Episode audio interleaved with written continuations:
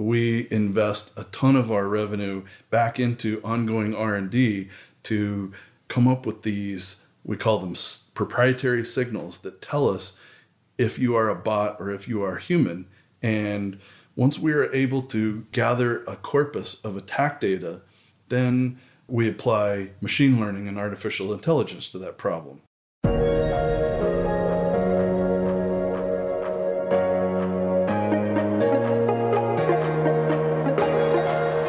Are listening to Innovators, brought to you by Wing Venture Capital.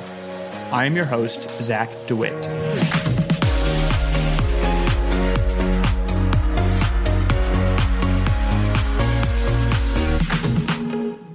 Today, we are joined by Derek Smith, co founder and CEO of Shape Security.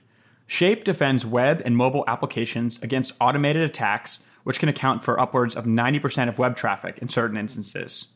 Shape's patented Botwall service protects many of the world's largest banks, airlines, retailers, and government agencies. Shape blocks more than a billion fraudulent login attempts every day and facilitates more than 150 million legitimate customers to interact with online logins. Shape is backed by world class VCs, including Kleiner Perkins, Google Ventures, Norwest, Wing VC, and others. Derek is a repeat entrepreneur who is extremely articulate and insightful.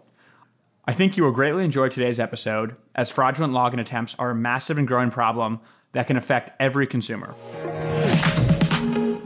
Derek, thank you so much for being here today. Please introduce yourself. I am Derek Smith, co founder and CEO of Shape Security in Mountain View, California. And Derek, please tell us about your background prior to founding Shape. Before Shape, I had several startups. The mm, one just before Shape was called Oakley we were the very first inventors of uh, data leak prevention technology. That company grew and grew and was ultimately acquired by a global defense contractor called Raytheon. And ultimately, that became one of the foundational pieces for ForcePoint, which they uh, spun off and put together. So after that acquisition, I worked at Raytheon for a period of time and then was asked to go to the Pentagon, where I worked in the Office of the Secretary of Defense, working on cybersecurity policy. And in that role, you read in the newspaper about thousands or millions of hacks against the DoD infrastructure every day. That's, of course, not a million literal Russians on a million literal keyboards that's all bots that are providing a platform for automated scripts that impersonate real humans trying to gain access to the that infrastructure. And what inspired you to start Shape? So that problem I just described, we felt was going to move over to corporate America. So when I finished up my public service uh, out in DC, I got back together with uh, my former VP of engineering, Justin, who worked with me at Oakley, and he had an idea for uh, a technical way that we could put our devices in front of web and mobile applications and really tell the difference between bots and humans. And based on what I'd seen at the Pentagon, that seemed like that problem was going to migrate to corporate America and could be a big market. So before we dive into what Shape does, um, what were the first few months like uh, when you were starting Shape and getting it off the ground? You know, we did relentless research with prospective customers about how they would handle this problem of not being able to understand whether their legitimate users were logging in or not and most companies were just in the very earliest days of seeing that problem evolve. So it was all about uh, traveling around and understanding what their pain was and what they thought their pain would become. So, fast forward to today, what is Shape's core product offering? So, our vision has remained true to that founding idea that we could develop core technology that would sit in front of web and mobile applications for B2C brands and be able to tell them the difference between real versus fake on the internet. So, is that really Zach logging in to do online banking, or is that a representation of Zach developed from stolen information? And how you know how big of a problem is this? If you pick an e-commerce site like Amazon or Target or Walmart or a banking site like Robinhood or Bank of America, I mean, is this happening? You know, hundreds of times an hour. What's the magnitude of these fake bots trying to feign someone's identity online? Yeah, this is a massive problem. We were really shocked at how big the problem became. We protect some of the world's largest retail sites, and when we first swing our technology in line, we are able to show them that upwards of 90% of all login traffic is not human. That's a huge bummer for the marketing team who's taken a victory lap saying, look at all the traffic we pushed to the website or the mobile application when they realize that most of that is synthetic and not human.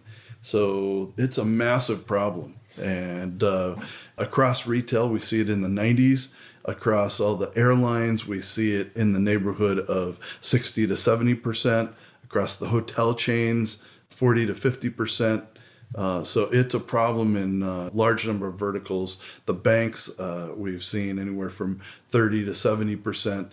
So yeah, really a massive problem. And what are these bots doing? Are they trying to buy something and then immediately return it, and that's that's how they profit? What's their mo? Or I'm sure there's there's many different types of bots, so you can't. It's hard to uh, say there's just one use case.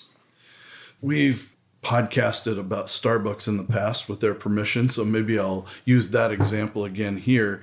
In the the case of Starbucks, people don't realize how huge the Starbucks gift card program is in terms of stored value. If it were a bank, it would be one of the biggest banks in the world. There's just billions of dollars of stored value on those gift cards. And so, what attackers would do is buy up stolen usernames and passwords on the dark web, gleaned from whatever breach has happened most recently. They would write a script designed to imitate a real Starbucks user then they would insert that username and password into the Starbucks website or mobile application. And if you're like most people and you reuse the same password over and over across all of your online accounts, then now they're into your account. And once they're in the account, they look for a balance on the gift card. And if there was a balance on the gift card, then the attacker would instantiate a new gift card and say consolidate my balances. And then they would go sell that stolen balance out on the black uh, market or numerous ways you can use those uh, gift cards like cash at almost any retailer. That is fascinating. And it sounds like almost every department in the company in Starbucks cares about this issue, right? Obviously, the, the, finance department cares about this massively. The marketing department really cares about this. The engineering department cares about this because obviously there's you know there's heavy traffic and a lot of that traffic is, is synthetic coming to the website. So it seems like Shape is is beneficial to you know multiple departments within a large company. Absolutely. So you know the interesting thing over the years is that uh, we have kind of felt like we've become the matchmaker between the fraud organization and the security and network ops organization. Because often those or those two organizations report separately and they don't touch until you get clear up at the CIO level and so the fraud department can see the losses happening, but they don't know how it's occurring. And sometimes the network ops and the security people, they can see the synthetic traffic getting in, but they're not sort of responsible for the losses. And so oftentimes we get those two groups talking for the first time and help them understand holistically how this fraud is occurring. And we help them understand how our technology will take that to zero and keep it there without giving signal back to the attackers. So you don't want the fraudsters to understand that your company has a new control in place. You want them to believe that the infrastructure that they've designed to mount the attack is flawed in some way. I see. That's really interesting. So, in the case of Starbucks, will you alert Starbucks when you see this synthetic fraudulent traffic, and then it's, then it's up to them to block them from actually getting into the site and into that account, um, or do you actually um, help them with the blocking and, and with the prevention once you once you identify which traffic's fraudulent? We do alert, but that's long after the, the pain has arrived. So we train our ML models on what that attack traffic looks like, and it mitigates it at the moment of the login attempt so that the uh, fraud doesn't actually occur. I feel like every time the word hacker is used, you know, there's a good chance the word Russian is used in front of that. And, you know, are you seeing these fraudulent login attempts from every pocket and corner of the globe, or is it very concentrated in, in Russia and Eastern Europe? Well, I think that to overgeneralize, if the attacker is trying to steal money or points or something of value that they can turn into cash, that's generally speaking coming from Russia or Eastern Europe. If the attacker is after information, like um, design data or PII, or trying to connect the dots and understand where you live and what you're connected to, oftentimes you'll see that coming from China. If the attacker is just trying to cause disruption and denial of service, uh, you'll often see that coming from the Middle East. There's a lot of reports which show the growth of the security industry. As there's more attack vectors, the need for security is continually increasing. And can you just talk a little bit about what you're seeing and, and just demand for shape and, and also just the increasing sophistication of, of some of the um, you know some of the people you're dealing with here? Sure. So I think we oftentimes see the attacker profile blurring between organized crime and nation state. And we have tracked individual organized criminals that we believe are acting on behalf of nation states and are providing information or, uh, resources back to nation states. So we do a lot of fundamental research on attribution and who's attacking and why are they attacking, what infrastructure are they attacking with uh, where else do we see them attacking so that we can kind of understand and profile what is happening across the ecosystem and alert our customers about that ecosystem and who the, the threat actors really are. You talked about how e-commerce is a very natural uh, vertical for Shape, and um, you seem to be a great partner for multiple e-commerce companies, including Starbucks. What other verticals uh, are really well suited to use a product like Shape? We do a ton of work with the banks. So, more than half of all online banking in the US is protected by Shape. I think more than half of all US airline reservations are protected by Shape. A vast number of e commerce purchases are protected by Shape. And uh, even uh, certain government agencies are protected by Shape, the ones that uh, have publicly facing applications that are out there uh, serving the uh, the public good. So we, we talked about how there's multiple groups within an organization or company that uh, rely on shape and really uh, value shape. But I would imagine too, this is becoming a board level conversation. That if you're one of the airlines that that doesn't have shape, the board's probably asking why. And I feel like this is really elevating throughout the the organization. Is that something that you've seen play out?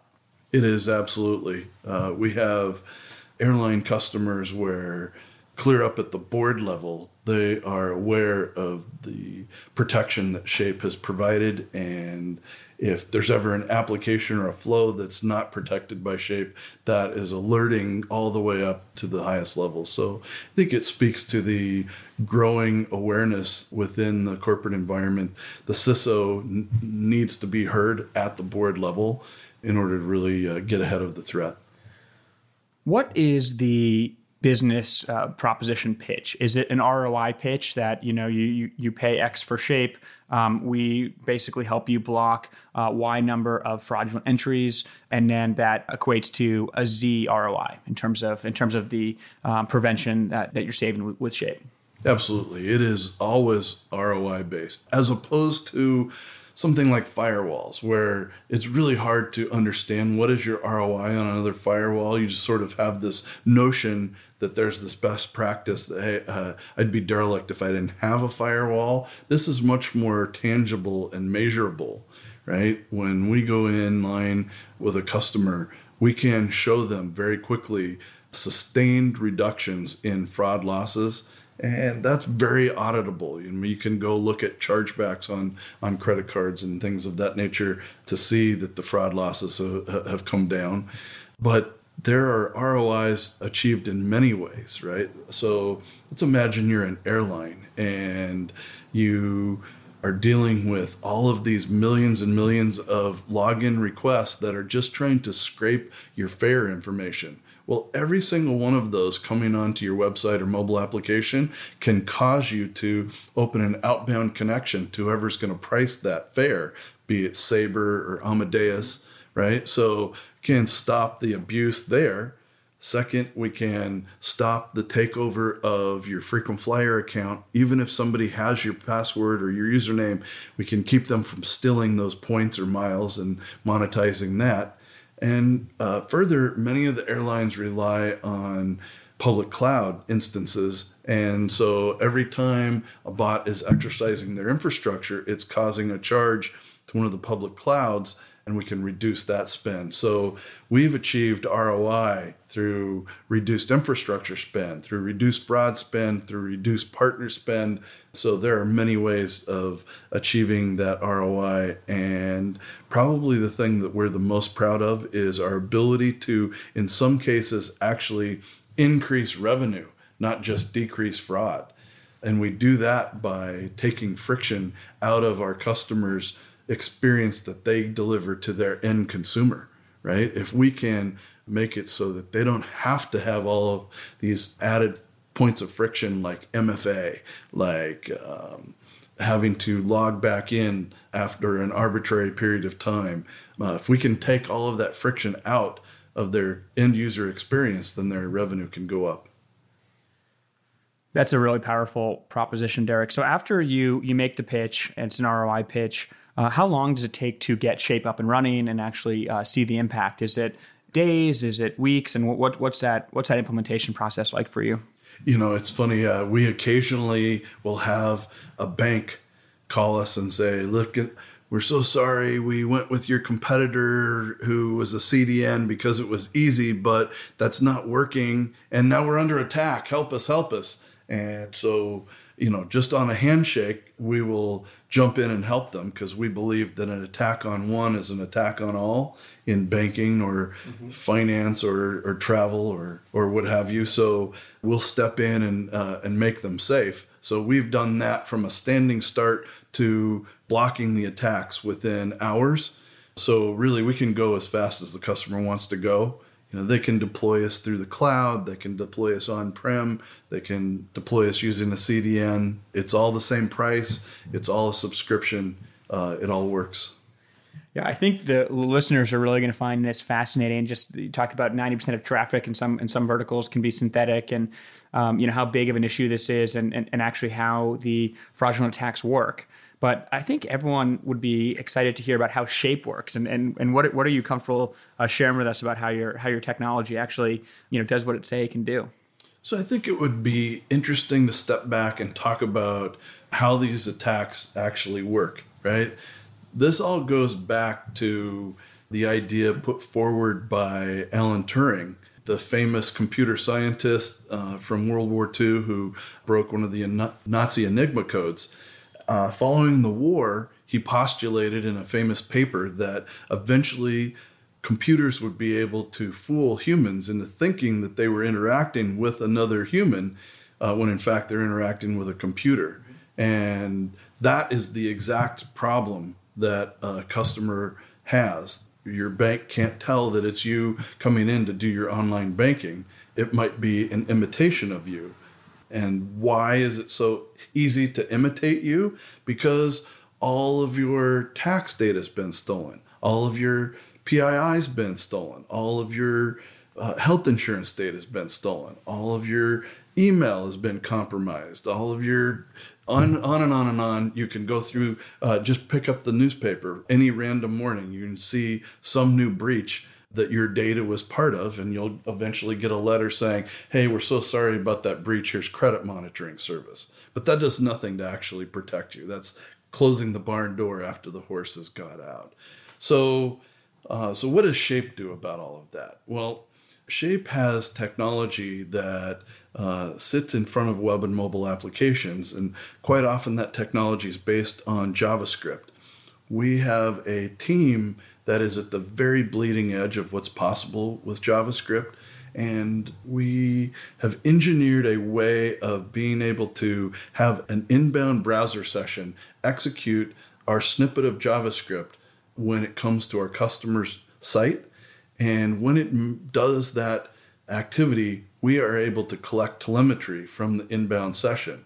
Never PII, never anything personally identifiable, just subtle indications of is that actually a human or is it really a bot imitating a human using all of these stolen credentials? And so that is the secret sauce at shape. We invest a ton of our revenue back into ongoing r&d to come up with these we call them proprietary signals that tell us if you are a bot or if you are human. And once we are able to gather a corpus of attack data, then we apply machine learning and artificial intelligence to that problem. So we use AI in a couple of different ways. Uh, so let's first talk about supervised learning, right? There's a an MIT professor that talks about supervised learning this way. He says, you know, I I know exactly what my mother's face looks like, but I can't really describe to you how to tell what her face looks like, but I can do supervised learning for a machine learning model where I show it examples of my mother's face from many different angles and I and the software can tell eventually how to tell it is her face, right? Because it can measure the uh, how far apart her eyes are, what's the distance from the point of her nose to the point of her chin exactly what size her, her ears are. So, with enough examples, the ML model can get very good at recognizing her face. Same idea applies with shape. We take examples of all of the most sophisticated attacks, right? Because an attacker attacking a major uh, New York bank is qualitatively different than an attacker trying to go after a small credit union we have examples, massive, huge corpuses of examples of this attack data that we train the ML models to identify. And so when an inbound session comes to a mobile application that we're protecting with our SDK, or it comes to an application we're protecting on the web, it executes our JavaScript, we collect the signals, we apply our machine learning to those signals, and we're able to identify what is the attack traffic. And there are, of course, outliers out there, right? There are new and unique uh, kinds of attacks that maybe have never been seen before. And for those, maybe we use unsupervised learning to be able to show them all of these anomalies and have the system find patterns in those anomalies. And then we put all that into an expert system. So package all that together and it can operate at massive scale and does every day. I think uh, the latest statistics are that we uh, we block more than 1 billion fraudulent attempts at logging in every 24 hours and we curate and facilitate 150 million login attempts a day by uh, by real legitimate customers. That was really well explained, uh, Derek. Thank you so much for that. H- how do you get started? I mean, how did you? There's always a chicken or the egg problem sometimes in these data first businesses and machine learning powered businesses. I mean, wh- where did you get your first data set from, where you could actually train your ML models, or did you, um, you know, have some intuition about which signals you should look for, and you can uh, you can kind of manually uh, upload those those signals to look out for, and then as as, as the company uh, acquired more and more customers and had more and more login attempts, you you could do this supervised learning most companies, I think, begin with the mid market, the SMB, SME market, and work their way up. We specifically did not want to do that because we felt like the nature of the attacks is so different at the low end that we would never be able to get the model to understand and climb the ladder we had to start at the very top, which is extremely sophisticated, right? Because you're not just dealing with are you creating efficacy and security for the customer? It's okay, now you're going to put a device in in line on prem in my infrastructure. That means we've got to have five nines of uptime and telco grade sophistication and we've got to harden the device itself so that it itself is not the point of attack for the infrastructure in their data center. We've got to test latency. We've got to test and exercise all of the deployment mechanisms. So the uh, the decision to start at the very tippity top was really stressful in the early days. It required a ton of investment in R and D, and so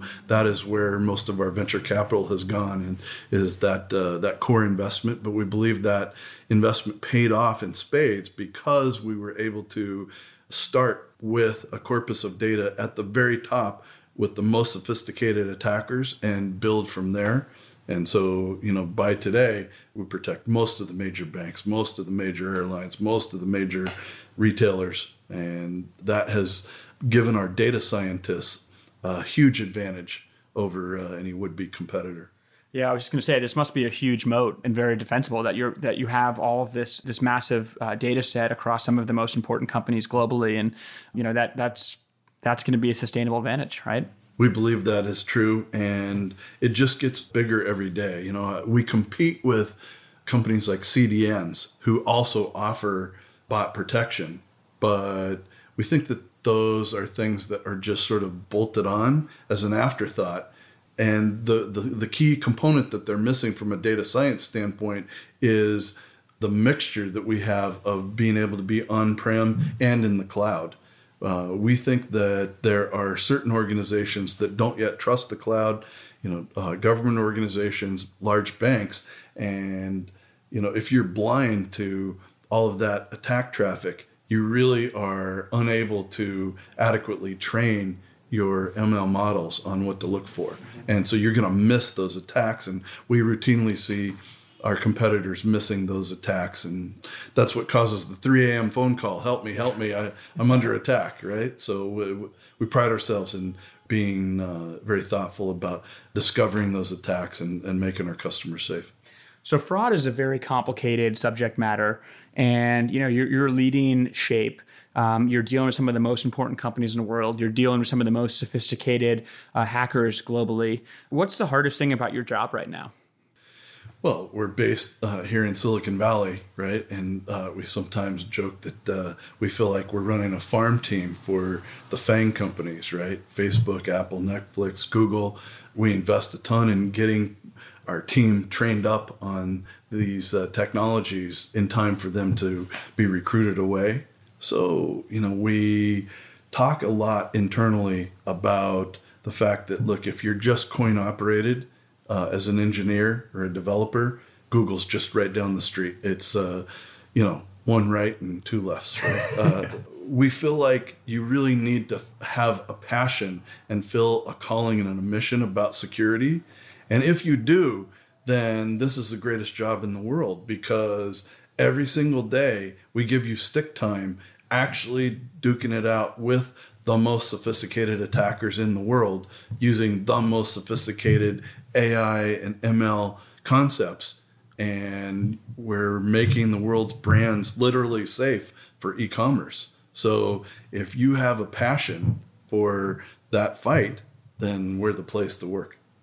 Are we going to see? You mentioned this earlier that it's almost like you wake up every day and you see a new breach or a new hack, and you know some large set of customer data is stolen.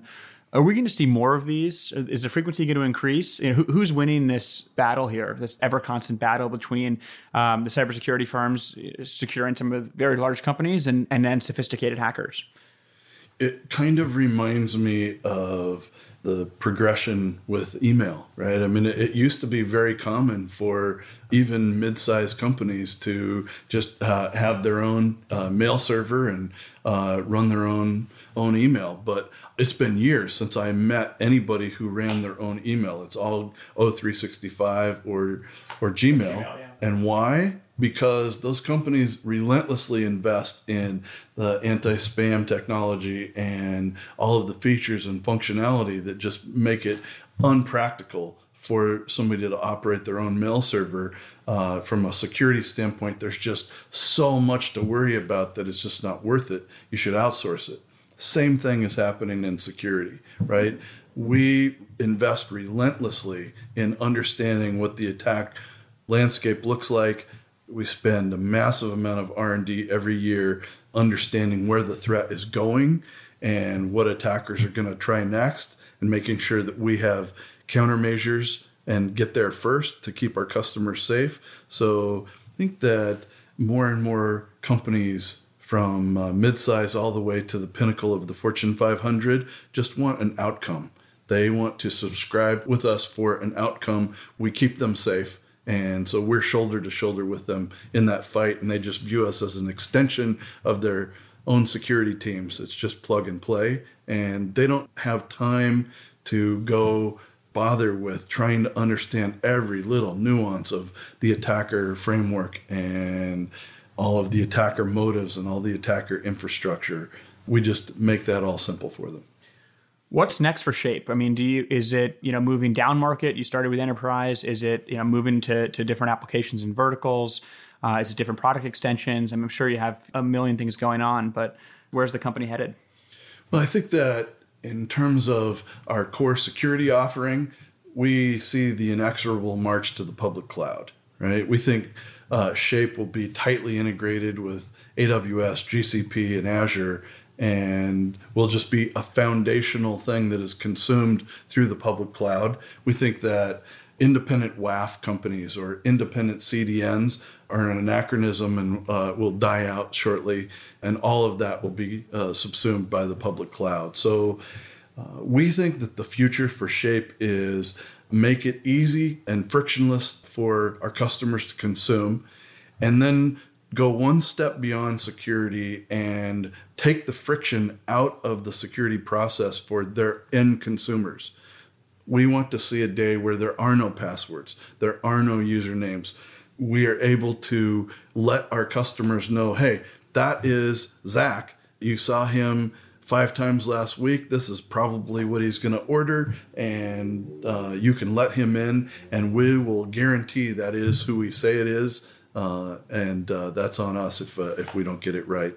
So that from your standpoint, as the end consumer, there is no v- visible security. We think that's the future is no visible security. It's just all smooth and easy. I think that that is what Amazon is really pushing the rest of the industry to. Uh, my kids are absolutely fanatical on this point. If they run into the slightest bit of friction in an e commerce transaction, they instantly abandon their shopping cart and go to Amazon and it's not necessarily because Amazon has perfect security, it's that they're willing to assume the losses if they get it wrong to make that customer experience friction free. We're saying that you don't have to incur those losses to make it friction free. With Shape, it can all just happen under the covers in a way that is uh, GDPR compliant and respects the consumer's privacy, uh, but takes all of the uh, security related friction out we believe that this next generation never wants to deal with a, a multi-factor authentication. They don't want to have to get a text message or uh, use some other second factor to log in. They just want it to work. That's well said. So we talked about how you know, applied ML is really reshaping and powering this next generation of security companies, uh, shaping at the forefront of that.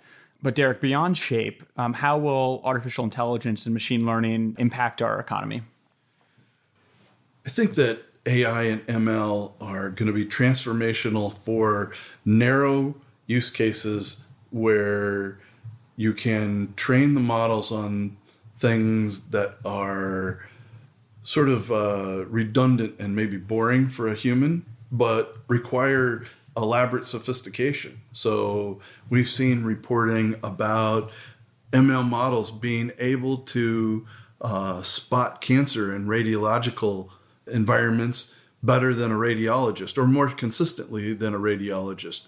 But I don't think it replaces the doctor.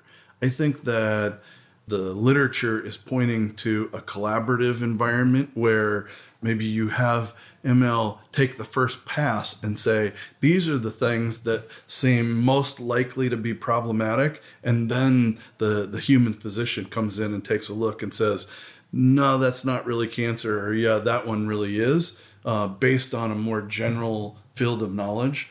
But we see it transforming other big segments of society. The most had job in the US, can you guess? Teacher or truck driver? It is truck driver. Yeah there are millions of truck drivers, and often they need to get paid every week, and uh, and those payment systems that companies use to pay them are very vulnerable to the kinds of attacks we've been talking about, and we protect those. Uh, but we really think that things like truck driving, taxi driving, these things are probably uh, going away fast as you get to AI based systems with some sort of human backup. Uh, so we think, uh, you know, medicine, transportation, security, these are three areas where AI is going to make profound changes. And uh, regarding security, we think that a tipping point is coming where it will no longer be possible for the average consumer to prove that they are who they are, who they say they are online. Uh, so we think that our role in that is to sit between the world's brands and the world's consumers and be that arbiter of not only is it a bot or a human, but uh, which human is it? Uh, so that the average consumer doesn't have to engage in computer science to try and prove that they are who they say they are. Can companies that were started, you know, 20 years ago, big companies, um, software companies, and you know they they obviously are not native to core machine learning but you know that you, you see them talk about machine learning you see them advertise machine learning and and, and it seems like they're just bolting on a machine learning team and, and, and now saying they're powered by ai what are your thoughts on that? I mean do you need to be a company like shape where this is core to what you do and to your architecture or can you evolve by adding an ml team and having it slowly seep into your software offering well, i think it depends on what exactly you're customers are looking for from you. If it's a highly repetitive task, then you can, I think, successfully adapt to an AI environment and move a lot of those things into that realm and provide better customer service. But there you know, millions of things that AI can't do and will never be able to do. So it really depends what your company's about. But uh, I don't think that AI is the goal in and of itself. Right. The point for an entrepreneur is understand your customer's pain and deliver superior results in solving that pain. And if AI can be a tool in getting to that goal, then fantastic. But just saying I'm an AI company for the that's not the end goal in and of itself, right? It's just a tool. Yeah, that's well said. I think that gets lost a lot, especially in early stage Silicon Valley, where you know AI is is not the end goal. It's uh, it can help you achieve a business objective, and you have to be very focused on that. So, Derek, this is a question we like to ask at the end um, to our CEOs and, and founders. What advice do you have for new entrepreneurs who are building the next generation of AI powered businesses? The most important thing is understand the customer's pain. Number two, focus on built to last, right? You need to be hiring the best possible engineers you can to build the best system you can. Don't be afraid of needing to refactor. Really focus on delivering excellence to the customer and relentlessly focus on customer happiness. All of the rest can flow, but uh, I'd be very wary about getting sucked into the danger of spending all of your VC on marketing and then outsource all of the R&D to some other country and hope for the best that is a recipe for disaster. You need to be relentlessly focused on making sure that whatever it is you're building that the AI is just a tool and you've got to make sure that you're delivering excellence to the customer every day. And last question for you: How can our listeners follow the progress of Shape? You know, whether they want to be a potential customer or want to join the company or uh, just want to learn more. Shapesecurity.com is our website, and we have a blog where we talk about interesting things that we see going on in uh, in the security space, crimeware that we've discovered in the wild and how it works, trends that we see. We're very active in the JavaScript community. We're active on the TC39 Standards Committee. If you're interested in JavaScript per se, in security more broadly, or want to work for an awesome company that is changing the consumer experience worldwide, come join us. The key takeaways from today's episode are one, Shape Security is helping more than 50% of the country's largest airlines and banks, as well as retail businesses like Starbucks, continuously defend against fraudulent login attempts. Two, Shape prevents over a billion fraudulent login attempts every day. And three, hackers continue to become more sophisticated, but Shape is using advanced machine learning techniques to counteract the ever improving hacking methodologies.